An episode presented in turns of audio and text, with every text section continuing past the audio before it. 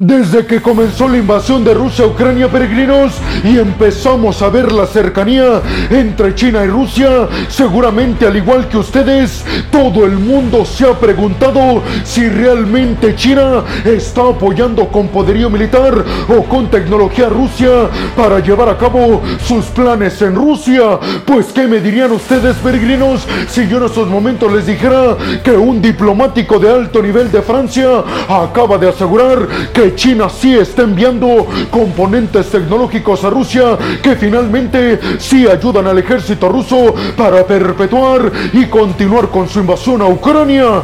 Pues abróchense los cinturones peregrinos porque en el video del día de hoy precisamente vamos a arrancar con esta noticia y es que un diplomático muy cercano y muy importante para Emmanuel Macron, el presidente francés llamado Emmanuel Bon, aseguró en una conferencia de prensa que China sí está suministrando productos y aparatos tecnológicos que finalmente Rusia los aprovecha para el sector militar y por ende en su invasión a Ucrania. Aunque aseguró el diplomático francés que esto no significa que China esté enviando a gran escala componentes tecnológicos sustituyendo a los componentes que ya no llegan a Rusia por parte de Occidente debido a las sanciones. En el foro de seguridad de Aspen y después de varias cuestiones que le hicieron los periodistas a Emmanuel Bone, este respondió que si hay indicios de que China está ayudando a Rusia con componentes tecnológicos y aseguró que obviamente Occidente no le gusta para nada este tipo de acciones que perpetúa el gobierno de Pekín. Hay que dejar algo claro, peregrinos, y también lo quiso dejar en claro el diplomático francés dentro del Consejo y del Congreso para la Seguridad de Aspen, ya que dijo, China quiero dejar en claro que no está enviando poderío militar a Rusia para ayudar a su invasión a Ucrania, sino que más bien hemos identificado perfectamente que está enviando componentes tecnológicos de doble uso, es decir, que van dirigidos hacia aparatos como computadoras, celulares y cualquier electrodoméstico, pero Rusia finalmente no los utiliza en esa industria, sino más bien en su industria militar. También aseguró que no se sabe con exactitud si el Partido Comunista Chino y Xi Jinping tienen conocimiento de esto y si ellos lo están autorizando, porque aseguraron que Occidente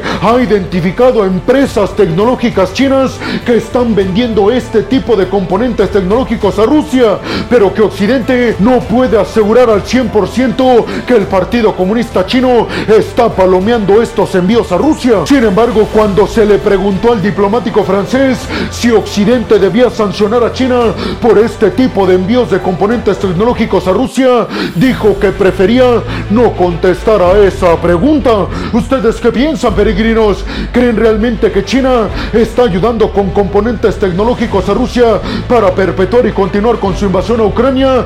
Y después les preguntaría, ¿creen que el Partido Comunista Chino sabe de estos envíos? Yo les respondería, peregrinos, que es imposible que el Partido Comunista chino no sepa lo que hacen las empresas, sobre todo de tecnología en el gigante asiático. Yo soy Alejandro Peregrino, aquí arrancamos. Bienvenidos a un nuevo video de geopolítica en el cual, como ustedes ya saben, les voy a platicar lo más importante que ha acontecido a niveles diplomáticos y geopolíticos alrededor de todo el mundo. Y vámonos rápidamente con la segunda noticia de este video, peregrinos, que tiene que ver con un anuncio que dieron el ministro de la Defensa de Polonia y el presidente polaco, Andrzej Duda. Esto sobre un centro de reparación y de mantenimiento de tanques dañados en Ucrania que acaba de entrar en funcionamiento en Polonia. Esto en la ciudad de Gigluis, al sur de Polonia. Les recuerdo, peregrinos, que Alemania y Polonia estaban llevando a cabo conversaciones para llegar a un acuerdo para que en Polonia se abriera este centro de reparación y de mantenimiento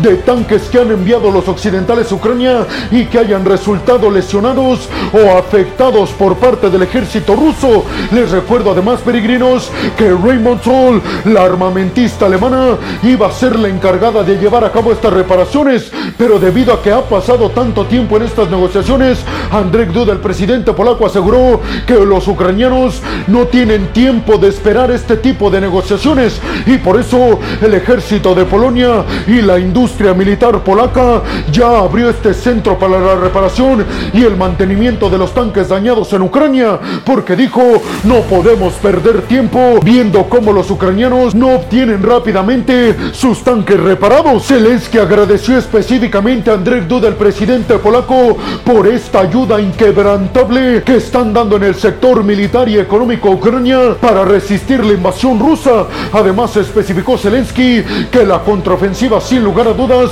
va a dar un giro a favor de los ucranianos ahora que van a tener en Polonia y muy cerca de Ucrania un centro de reparación para los tanques que están resultando dañados por ataques rusos en esta contraofensiva. Precisamente, peregrinos, este centro para la reparación y el mantenimiento de tanques Leopardo 2, Challenger 2 y Bradley estadounidenses que han resultado dañados en Ucrania pretende hacer más eficaz y más rápida la reparación de estos para que Ucrania inmediatamente los envíe a reparación y los reciba ya reparados para que no pierda tiempo en su contraofensiva. ¿Ustedes qué piensan, peregrinos? ¿Creen realmente lo que dice Zelensky con respecto a que este tipo de cuestiones harán la diferencia a favor de los ucranianos en el campo de batalla? Y sobre todo les preguntaría, ¿por qué creen que las negociaciones entre Polonia y Alemania no han dado buenos resultados? ¿Creen que hay algo oculto en las tensiones que histórica y tradicionalmente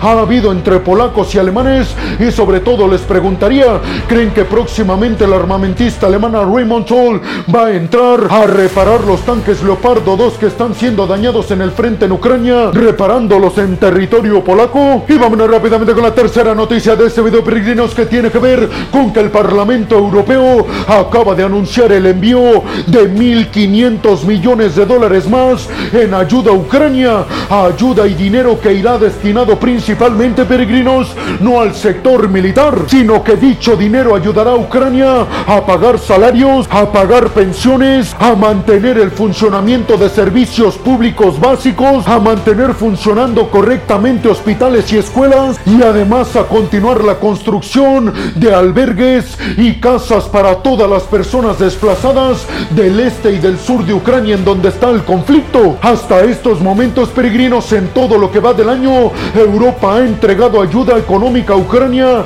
equivalente a 10 mil millones de dólares que ha ido destinado, como ya se los dije, no al sector militar, sino más bien a ayudar al gobierno de Zelensky a cubrir todos estos gastos para que la vida en Ucrania siga funcionando correctamente. Además, el Parlamento Europeo desde Bruselas anunció que para el mes de agosto y para el mes de septiembre van a enviar también 1.500 millones de dólares más mensuales. Sí, peregrinos, así que en los próximos meses Europa va a entregarle a Ucrania 3 mil millones de dólares más para mantener la infraestructura y todos los servicios correctamente en Ucrania. En total, peregrinos, entre ayuda económica, humanitaria y de todo tipo, Europa ha entregado 76 mil millones de dólares desde que comenzó la invasión de Rusia a Ucrania el año pasado, en el mes de febrero. ¿Ustedes qué piensan, peregrinos? ¿Creen que los europeos van a tener la solvencia económica como la tiene Estados Unidos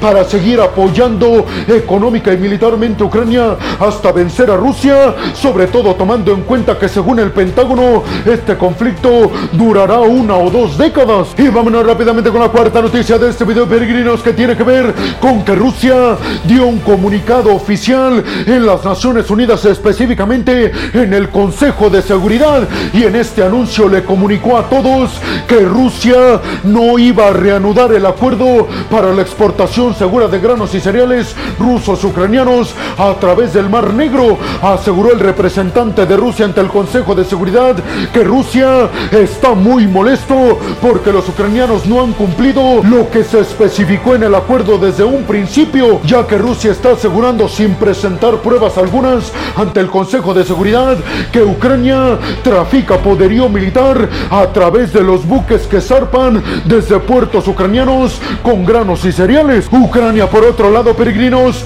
denunció que Rusia tiene frenadas al menos 20 millones de toneladas de granos y cereales en el Mar Negro que no permite salir y que iban destinadas principalmente al territorio africano que lo necesitan más que nunca, causando así, peregrinos, una crisis alimentaria en los países que iban destinados estas 20 millones de toneladas de granos y cereales ucranianos. Rusia dijo entonces, peregrinos, que ve imposible la reanudación de este acuerdo. ¿Ustedes qué piensan, peregrinos? ¿Creen realmente que sea imposible la reanudación de este acuerdo? ¿Qué creen que quiere Rusia? ¿Creen que a cambio quiere que Occidente levante muchas de sus sanciones? ¿Creen que en el dado caso de solicitarlo, los occidentales estarán dispuestos a perdonarle y levantarle a Rusia varias sanciones? Yo creo que no. Y vámonos rápidamente con la quinta noticia de este video, peregrinos, que tiene que ver con que el Reino Unido en el Consejo de Seguridad de las Naciones Unidas